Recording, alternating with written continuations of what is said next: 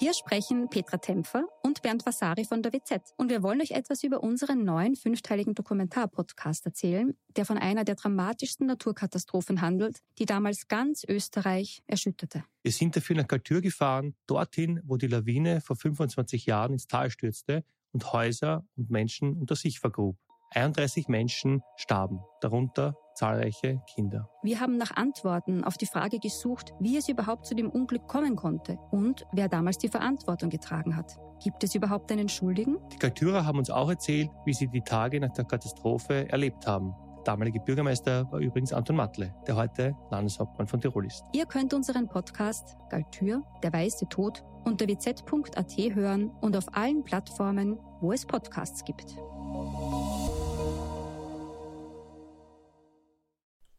Schandl, Schubirsch und Präsident Yoshi Teil 2. Alfred Nejedli, Adolf Schandl und Walter Schubirsch sind auf der Flucht. Ihre Geiseln haben sie freigelassen und sie hoffen, dass sie jetzt untertauchen können. Doch sie haben nicht mit dem Polizeipräsidenten von Wien, dem Yoshi, gerechnet.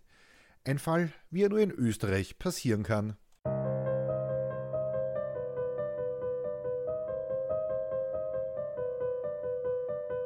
Willkommen bei Mörderisches Österreich, dem Podcast über historische Kriminalfälle aus eurer Umgebung.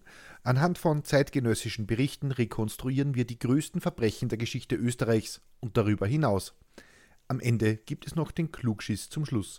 Mein Name ist Peter und ich bin im Brotberuf Journalist.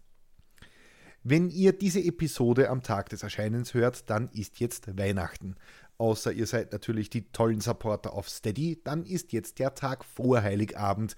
Der hat zwar keinen eigenen Namen und wird deshalb wohl einfach in diesem Jahr Freitag genannt werden.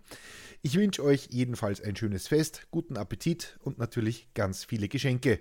Oder Backaln, wie man bei uns sagt, nur falls ihr aus Deutschland zuhört.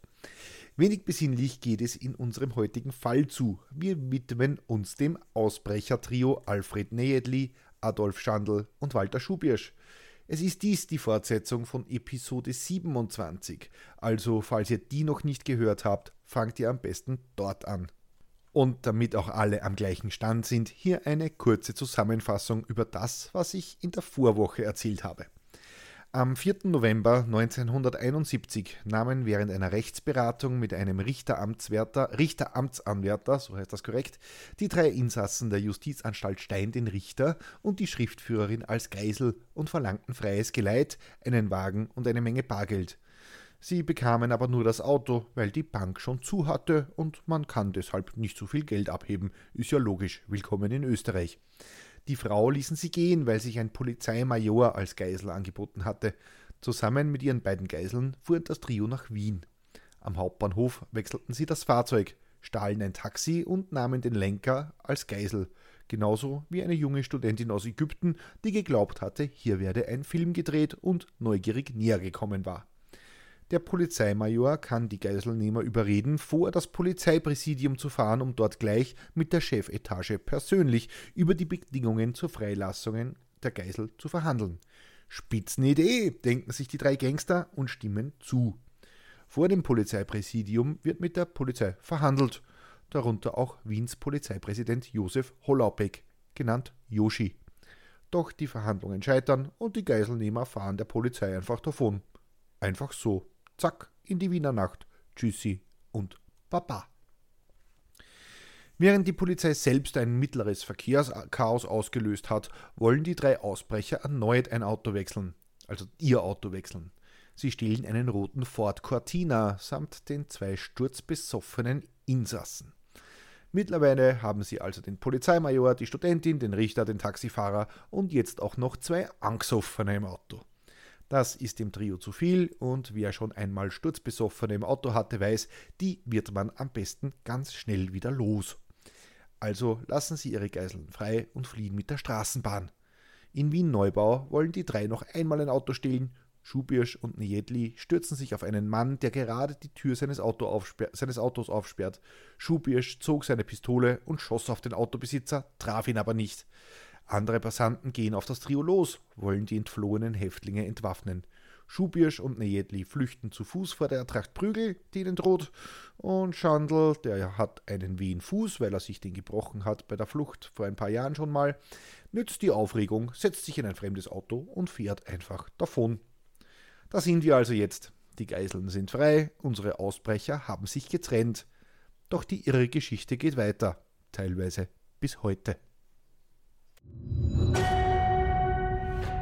Das Polizeiauto. Es ist der 5. November 1971. Mittlerweile dauert die spektakuläre Flucht von Schandl, Nejedli und Schubirsch über 24 Stunden. Die Fotos der drei Ausbrecher sind mittlerweile überall in Wien verteilt. Alle Zeitungen und Nachrichtensendungen, also na gut, es gab damals eh nur die eine des staatlichen ORFs, berichten über das Trio. Ganz Wien fragt sich, wo sind die Strizis? Es ist Abend und die herbstliche Dunkelheit hat sich bereits über den Bahnhof Wien-Penzing gelegt. Da erkennen Passanten zwei Gestalten, die nervös am Bahnsteig hin und her gehen. Das sind doch der Nejedli und der Schubirsch. Unauffällig wird das Bahnhofspersonal informiert und die rufen das die Polizei. Doch als die ersten Ermittler eintreffen, sind Nejedli und Schubirsch schon längst weg. Sie dürften das Telefonat mit der Polizei irgendwie mitbekommen haben und daraufhin traten sie die Flucht an. Sie laufen auf die Straße und stoppen das erstbeste Auto, das ihnen entgegenkommt. Das Blöde war nur, das war nicht irgendein Auto, sondern ein Polizeifahrzeug. Darin sitzt ein einziger Beamter. Nejedli und Schubirsch nehmen den Oberwachmann als Geisel. Das hat ja bisher schon so super geklappt, nicht wahr? Der Polizist wird von den Geiselnehmern gezwungen, mit ihnen in den 22. Bezirk zu fahren. Eine junge Frau, die zufällig am Streifenwagen vorbeigehen wollte, nehmen sie ebenfalls noch mit, weil irgendwie hat sich bei ihnen festgesetzt, eine weibliche Geisel sei mehr wert als eine männliche. Fragt mich nicht warum. Der Polizist tut, was ihm befohlen wird. Er lenkt den Wagen mit der Nummer BP 154, das BP steht für die Bundespolizei, in die Donaustadt am anderen Ende von Wien.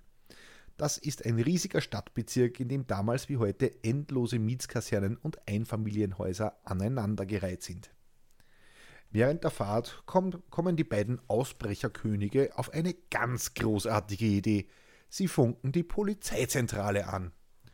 Keine Verfolgung durch Polizei, auch nicht in Zivil, sagt Nejedli ins Mikrofon. Wir erwarten freies Geleit, wie gehabt. Wir haben auch die beiden ersten Geiseln lebend zurückgebracht, aber das muss nicht immer so bleiben. Außerdem wollen wir ein Auto, einen Privat-Pkw und 50.000 Schilling, fordert der Geiselnehmer. Der Streifenpolizist erweist sich als wahrer Held. Macht zum Himmels Willen, was die sagen. Die Burschen sind gefährlich. Bewaffnet auch noch. Macht's nix Provokantes. Wimmert er zur Bestätigung von Nejedlis Forderungen in das Funkgerät, während die junge Frau auf dem Rücksitz vor Angst zittert. Die Fahrt ging über die Floridsdorfer Hauptstraße und Angerer Straße in die Schlosshofer Straße. Das weiß man deshalb so genau, weil das Polizeiauto mittlerweile von einem Tross aus Presseleuten und schaulustigen Wienern verfolgt wird. Woher die von der Geiselnahme wussten? Naja, jeder Amateurfunker hat natürlich den Polizeifunk abgehört. Das war damals auch schon verboten, aber so eine Geiselnahme erlebt man schließlich nur einmal im Leben. Gegen 21 Uhr kam deshalb eine Nachricht aus dem Polizeihauptquartier an Schubirsch und Nejedli. Man hat jetzt eine andere Frequenz aufgemacht von der Polizei, ohne die lästigen Zuhörer. Pech für die Medienleute.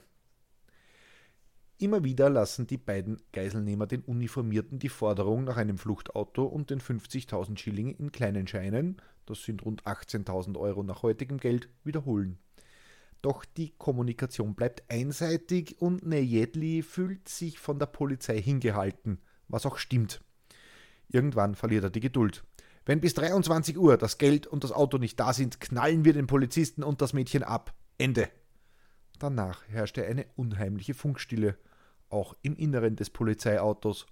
Das steht jetzt im nächtlichen Wien und rundherum sind Medienleute, Fotografen, Polizei und Schaulustige.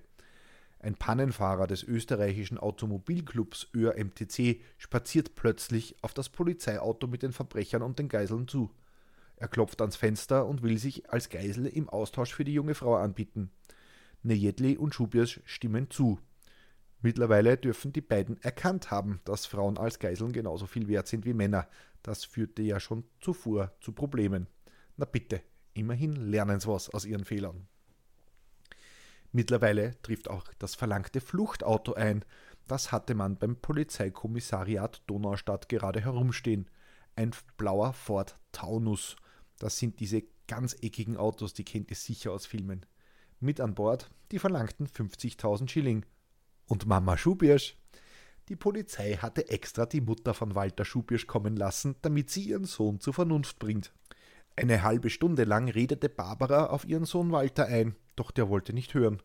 Mama Schubirsch zog unverrichteter Dinge wieder ab, soll ihrem Sohn aber noch einen guten Rat mitgegeben haben. Heb die letzte Kugel für dich selber auf, soll sie ihm unter Tränen geraten haben. Na gut, die Auszeichnung für die Mutter des Jahrhunderts wird sie nicht abräumen, dafür brachte sie ihrem Sohn die verlangten 50.000 Schilling. Anscheinend konnte man diesmal schon eine offene Bank finden, wo man das Geld abheben konnte. Als die drei aus dem Gefängnis Stein ausbrechen wollten, hatte man ihnen ja kein Lösegeld bezahlt mit der Begründung, jetzt hätte keine Bank mehr offen und so große Summen lassen sich jetzt einfach nicht aufstellen. Anscheinend ging das in Wien ein wenig professioneller über die Bühne. Im Gegenzug für das Auto und das Lösegeld versprachen Schubirsch und Nejedli, die beiden Geiseln am nächsten Tag in der Früh gehen zu lassen. Ein Polizist wollte das genauer wissen und ging auf die Geiselnehmer zu. Er schüttelte den beiden durch das Autofenster die Hände und wollte sich selbst als Geisel anbieten, im Austausch für den Polizisten, der nervlich mittlerweile völlig am Ende gewesen sein dürfte. Nichts da, der verängstigte Polizist bleibt. Aber immerhin versprechen die beiden Täter, dass sie nicht auf die Geiseln schießen werden. Na immerhin. Die beiden Geiselnehmer und ihre beiden Opfer wechseln das Fahrzeug. Am Lenkrad sitzt Nejedli, daneben der gefesselte Polizist im Polizeiauto Schubirsch mit dem Pannenfahrer.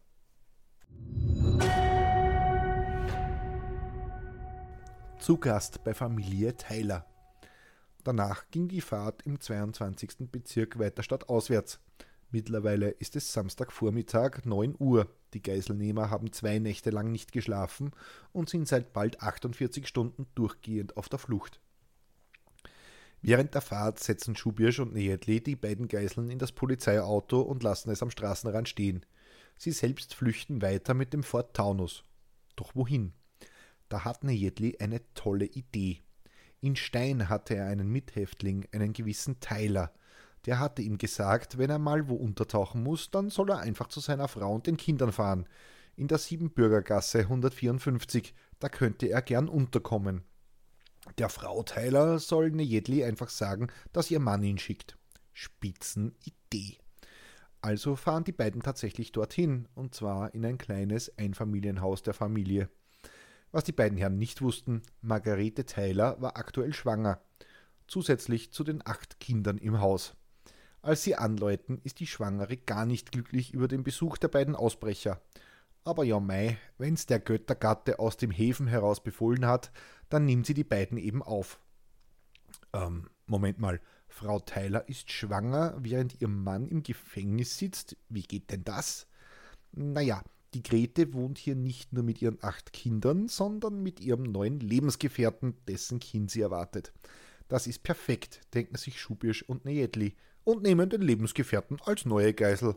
Hat ja zuvor schon so toll funktioniert aber wenigstens haben sie sich nicht die Frau des Hefenbruders und dessen Kinder geschnappt.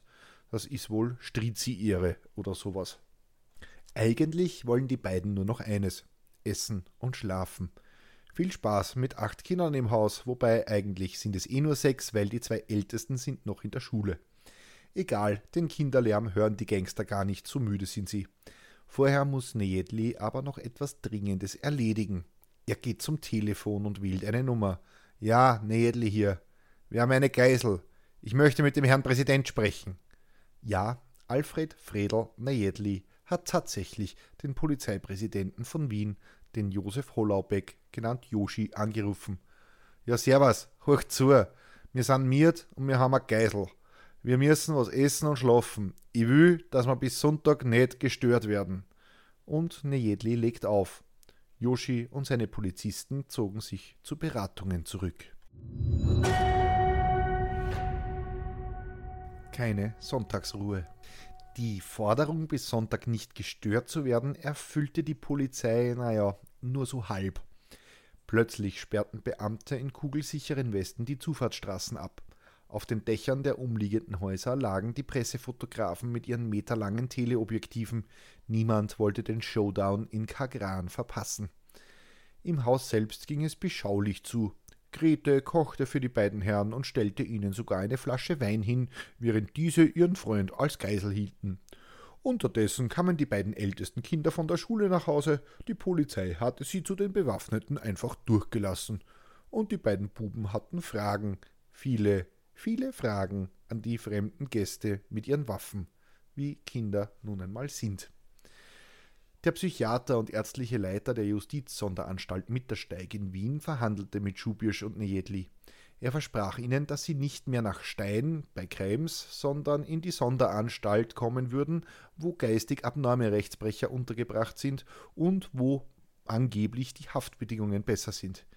Diese Zusage wurde sogar vom Justizminister gutgeheißen. Bei der Polizei selbst war man ein bisschen ratlos, wie man weiter vorgehen sollte. Ein Haus mit zwei Bewaffneten, zwei Erwachsenen und acht Kindern mit Sturmgewehr im Anschlag und Granatenstürmen. Eh, das ist ein Rezept für ein Desaster. Also wartet man ab. Die Beamten haben eh genug zu tun, die Schaulustigen im Zaum zu halten. Hunderte Menschen wollen live vor Ort sehen, wie die Geiselnahme ausgeht und warten gespannt, dass irgendetwas passiert. Da plötzlich geht die Tür auf. Schubirsch und Nejedli treten hervor. Sie stehen einfach da und schauen in die Menge, ohne Geiseln. Die Polizei macht nichts. Spätestens jetzt wäre im Film der Moment, in dem die Scharfschützen den beiden Tätern zeitgleich je eine Kugel in den Kopf schießen. Doch nichts dergleichen passiert, was auch das Publikum einigermaßen ratlos zurücklässt. Das zahm, ruft einer. Schießt das nieder, schreit ein weiterer blutrünstiger Zaungast. Die beiden Geiselnehmer kehren ins Haus zurück, nachdem sie sich etwas verwirrt umgesehen haben, unbehelligt und ohne zusammengeknallt zu werden. Als dann auch noch die Nachricht die Runde macht, dass die Polizei den beiden Ausbrechern nun doch die gewünschte Ruhe bis Sonntag geben möchte, wird die Stimmung unter den Zuschauern ungemütlich. Herrns, wir warten doch nicht bis morgen auf die Nacht. Was fällt euch ein? Das ist wieder typisch. Das soll ja Polizei sein. Los, traut euch! heißt es da laut Augenzeugenberichten. Auftritt Präsident Yoshi. Gegen 16 Uhr war es den meisten Gästen zu kalt geworden und die Wienerinnen und Wiener zogen sich nach Hause zurück. Was sie nicht wussten, sie würden die ganz bizarre Show verpassen. Plötzlich geht nämlich die Tür auf. Ein völlig erschöpfter Alfred Nejedli tritt hervor. Er ist unbewaffnet. Er geht auf die Polizisten zu und ergibt sich. Einfach so. Doch Schubirsch, der will nicht aufgeben. Die Polizei macht Durchsagen per Lautsprecher, dass auch er sich ergeben soll. Doch Schubirsch bleibt stur. Plötzlich tauchen dicke schwarze Regierungslimousinen mit niedrigen Nummern auf den Kennzeichen vor dem Haus in Kagran auf. Die Fahrgäste steigen aus. Graue Anzüge mit Bügelfalten, maßgeschneiderte grüne Polizeiuniformen mit viel Lametta dran und mittendrin ein Mann mit buschigen Augenbrauen der Polizeipräsident von Wien, Josef Joshi Holabeck. Als der legendäre Yoshi aussteigt, soll ein Passant hoch gerufen haben, als wäre der Kaiser persönlich erschienen. Das halte ich zwar für eine Legende, aber die Geschichte hält sich hartnäckig und irgendwie, ja, ich würde es ihnen zutrauen. Dann sah man, wie der Herr Präsident durch die Vorgartentür aus Maschendraht auf die eigentliche Haustür zuging. Er schritt die beiden Stufen empor. In diesem Augenblick flammte das Licht der Fernsehkameras auf. Es sah aus wie in einem Theaterstück. Der Polizeipräsident klopfte an die Haustür und sagt: Geh mal auf, was hat denn das Ganze noch für einen Sinn? Der unsichtbare Schuhbirsch erwiderte: Schleicht euch, Burschen, ich will schlafen. Der Polizeipräsident überlegte kurz: Schlafen könnt's bei uns auch. Glaubst mir vielleicht nicht. Ich bin's, der Hollerbeck, euer Präsident. Ich mach doch keine Schmäh. Schau nach, Schubirsch, schau durchs Guckerl. Gemeint ist der Türspion. Wirst sehen, dass ich dir die Wahrheit sag. Er tat einen Schritt zurück, des besseren Überblickes wegen. Man hörte ein Scharren, dann ein Murmeln. Schließlich ging die Tür einen Spalt auf. Ein bleiches Gesicht tauchte auf mit einer schiefen Nase mittendrin. Es gehörte Schubirsch. Ich weiß nicht, sagte Schubirsch zögernd. Dann trat er einen Schritt vor die Tür. Aber ja, du wirst doch deinen Präsidenten schon mal gesehen haben, den Hollaubeck, sagte Yoshi. Schubirsch verbeugt sich. Angenehm. Und nein, ich mache keine Witze. So wurde das Geiseldrama beendet. Yoshi, der Polizeipräsident, war wegen seiner Ansprache mit einem Schlag berühmt und er wurde zum gefeierten Helden. Und Yoshi hatte den österreichischsten Weg gefunden, eine Geiselnahme zu beenden, mit ein bisschen Glauben an die Autorität und einem Uniformierten und ein bisschen einem Wiener Schmäh. 72 Stunden nach dem Ausbruch aus Stein waren zwei der drei Ausbrecher gefasst. Die extrem übermüdeten Festgenommenen durften zunächst schlafen. Bei den Verhören waren sie später kooperativ. Vor allem Schubirsch schien sich mit Yoshi, dem Polizeipräsidenten, bestens zu verstehen und die beiden unterhielten sich prächtig. Die Ermittler haben aber vor allem eine Frage, die ihr euch sicher auch schon gestellt habt. Wo ist Adolf Schandl? Wir erinnern uns, Schandl war in der Bernargasse zurückgeblieben, als Schubirsch und Nejedli von wütenden Autofahrern angegriffen wurden. Wie mir in der Bernargassen davongerannt sind, da ist er zurückgeblieben, wegen seinen hinigen Haxen. Und seither haben wir nichts mehr von ihm gehört, gab Schubirsch zu Protokoll. Und das stimmte auch. Tatsächlich hatten die beiden keine Ahnung, wo Schandl abgeblieben war. Die Jagd auf Schandl. Die Polizei wurde nervös.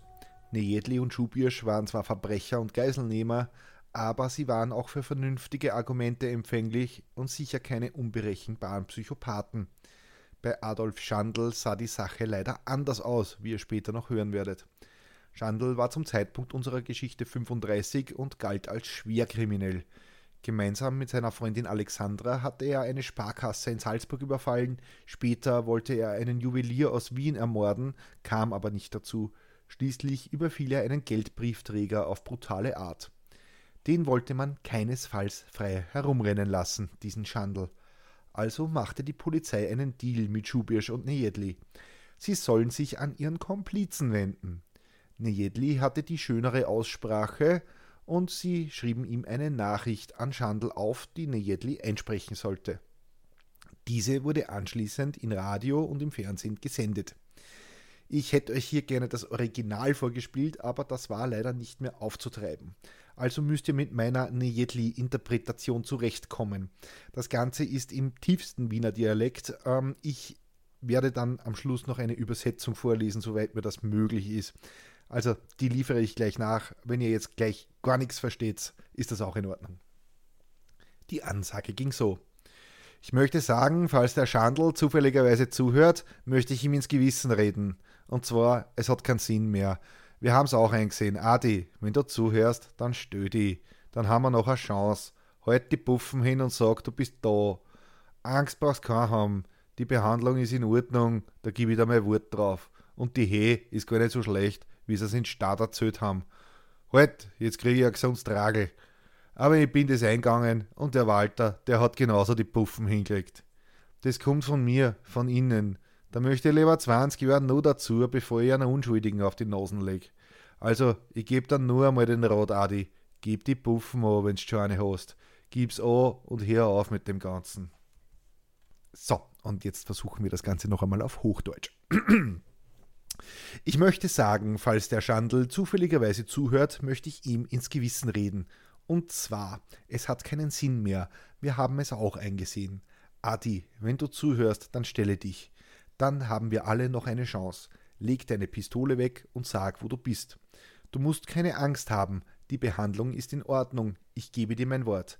Die Gastfreundschaft der Polizei ist nicht so schlimm, wie sie im Gefängnis Stein erzählt haben. An dieser Stelle bin ich mir nicht sicher, dass er das mit heute jetzt kriege ich Tragel gemeint hat, also was er damit gemeint hat. Möglich wäre, dass er es ein Tippfehler ist und er meinte, er bekäme etwas Gutes zu trinken, also Adrangel. Oder wenn wirklich Dragel gemeint war, dann wurde ihm wohl ein Bier eingeschenkt. Wundern würde mich beides nicht. So, und jetzt weiter im Text. Aber ich bin auf das eingegangen und der Walter hat seine Waffe auch abgelegt. Das kommt von mir, von innen.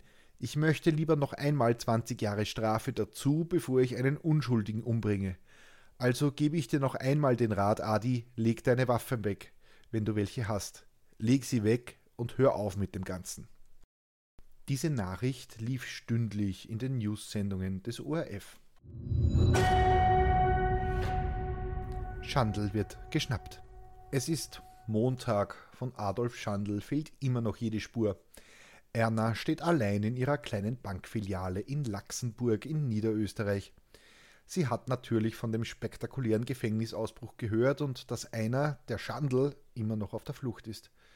Es ist kurz vor Mittag und ihren Kollegen, den Fritzi, hat sie schon einmal losgeschickt, um vom Kreisler, also dem kleinen Geschäft nebenan, einige Wurstsemmeln zu holen.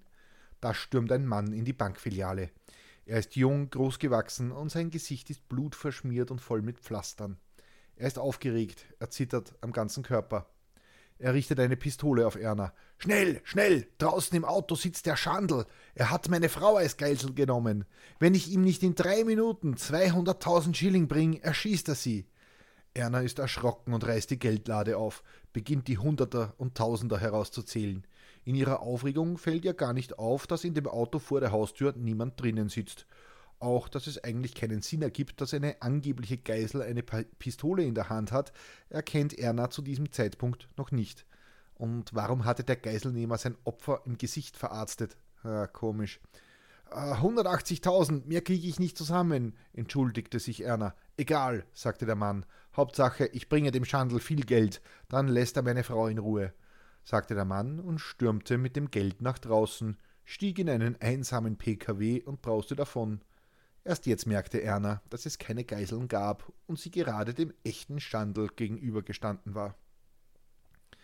Die Polizei fahndet weiter nach dem Flüchtigen und wird dabei aber immer wieder von Scherzbolden ausgebremst. Mittlerweile waren die Worte von Joshi Hollaubeck in allen Medien und machten Schlagzeilen. Die Worte Ich bin's, dein Präsident hatten schließlich eine Geiselnahme erfolgreich beendet.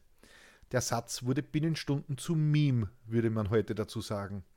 Immer wieder riefen besonders lustige Zeitgenossen bei der Polizei an.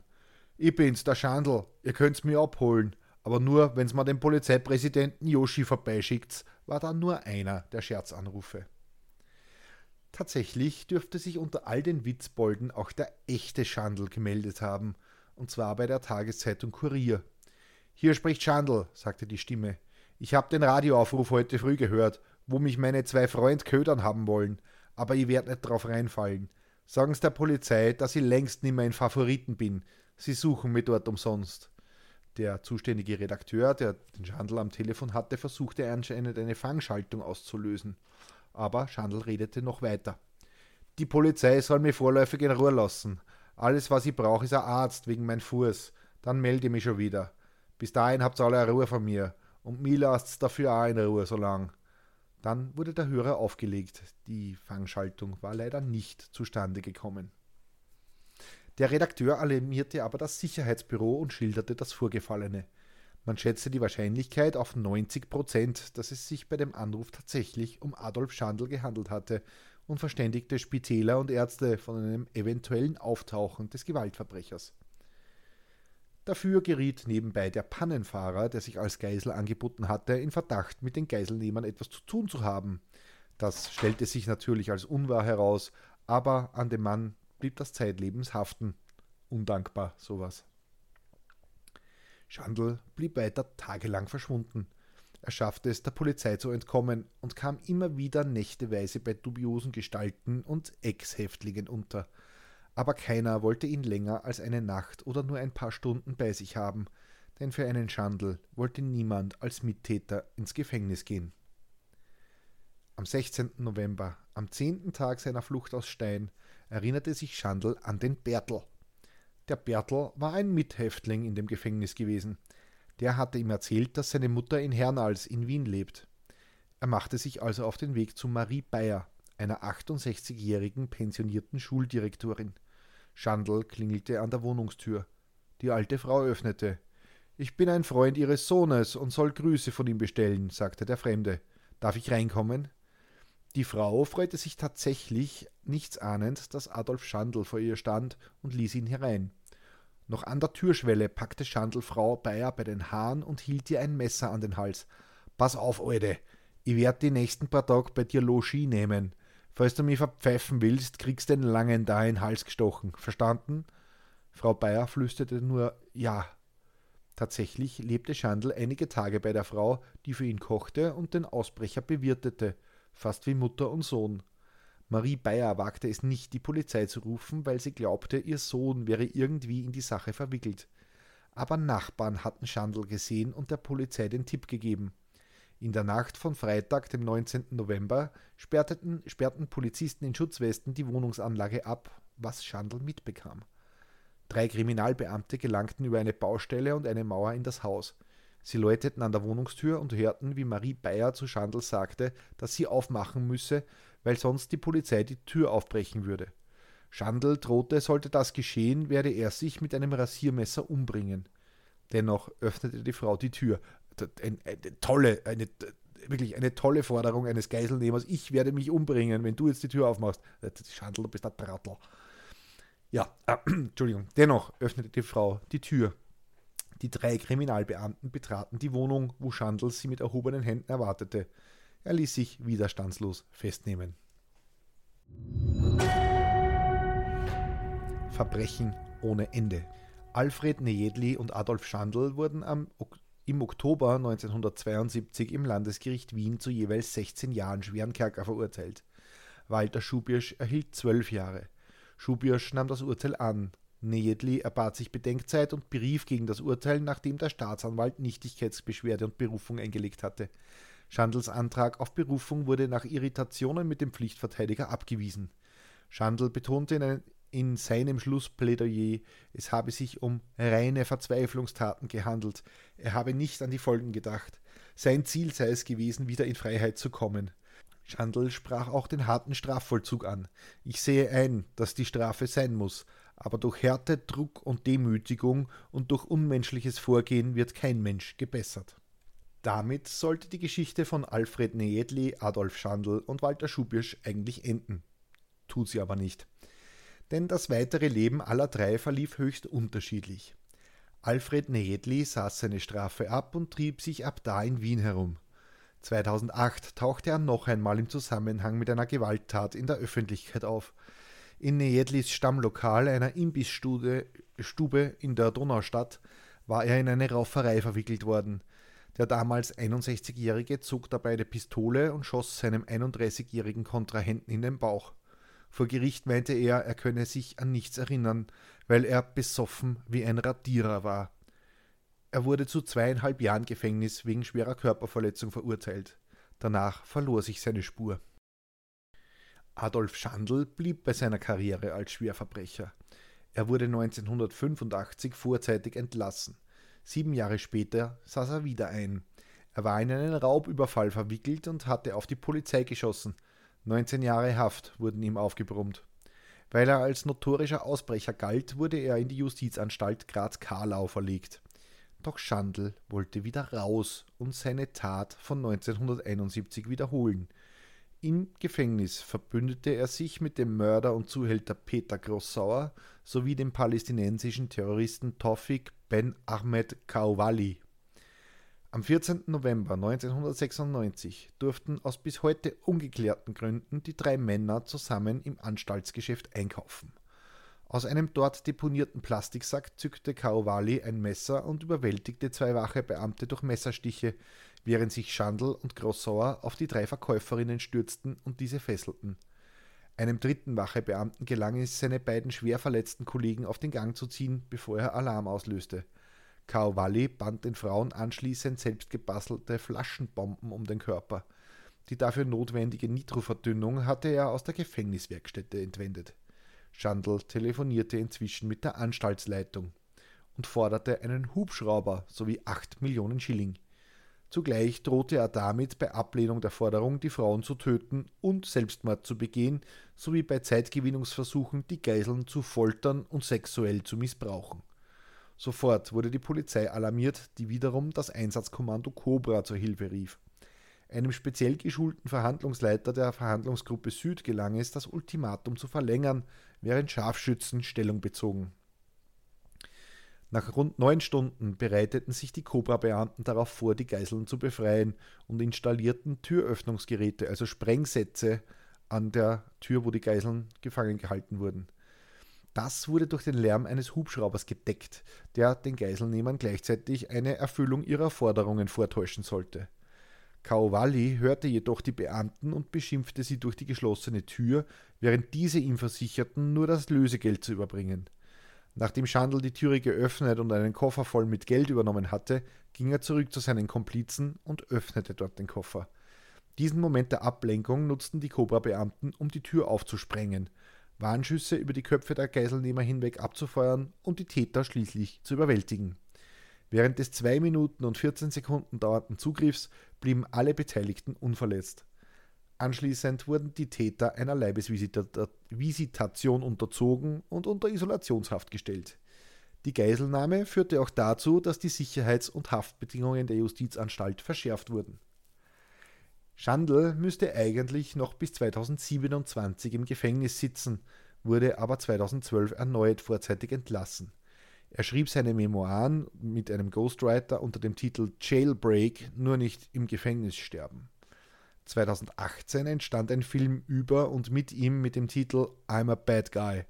Darin wird klar, Schandl ist bis heute ein uneinsichtiger Krimineller. Ganz anders verlief das weitere Leben von Walter Schubisch, der mit den legendären Worten von Joshi Holaubek, ich bin's, der Präsident, zum Aufgeben gebracht wurde. Während die anderen ihre kriminelle Karriere auch später fortsetzten, wurde Schubirsch zum Musterhäftling. Sein Präsident, der immer schon als herzensguter Mensch galt, hielt im Häfen ein Auge auf ihn.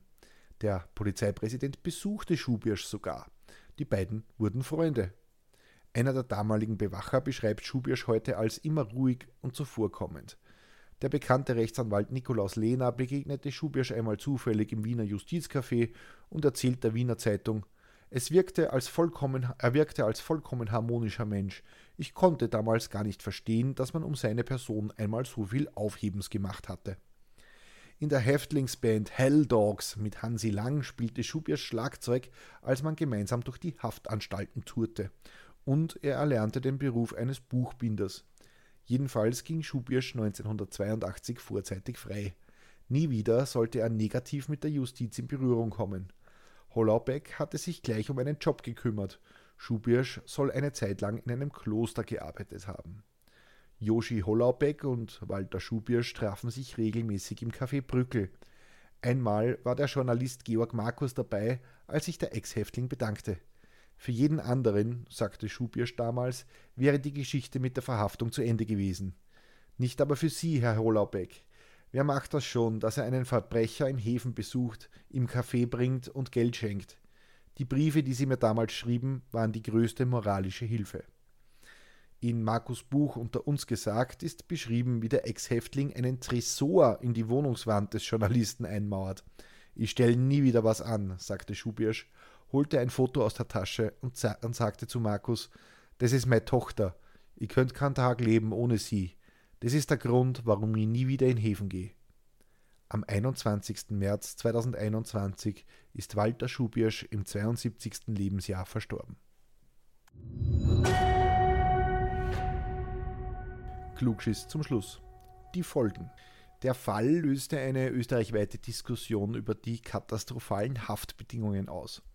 Einen Teil davon haben wir ja schon in Teil 1 des Falles angesprochen.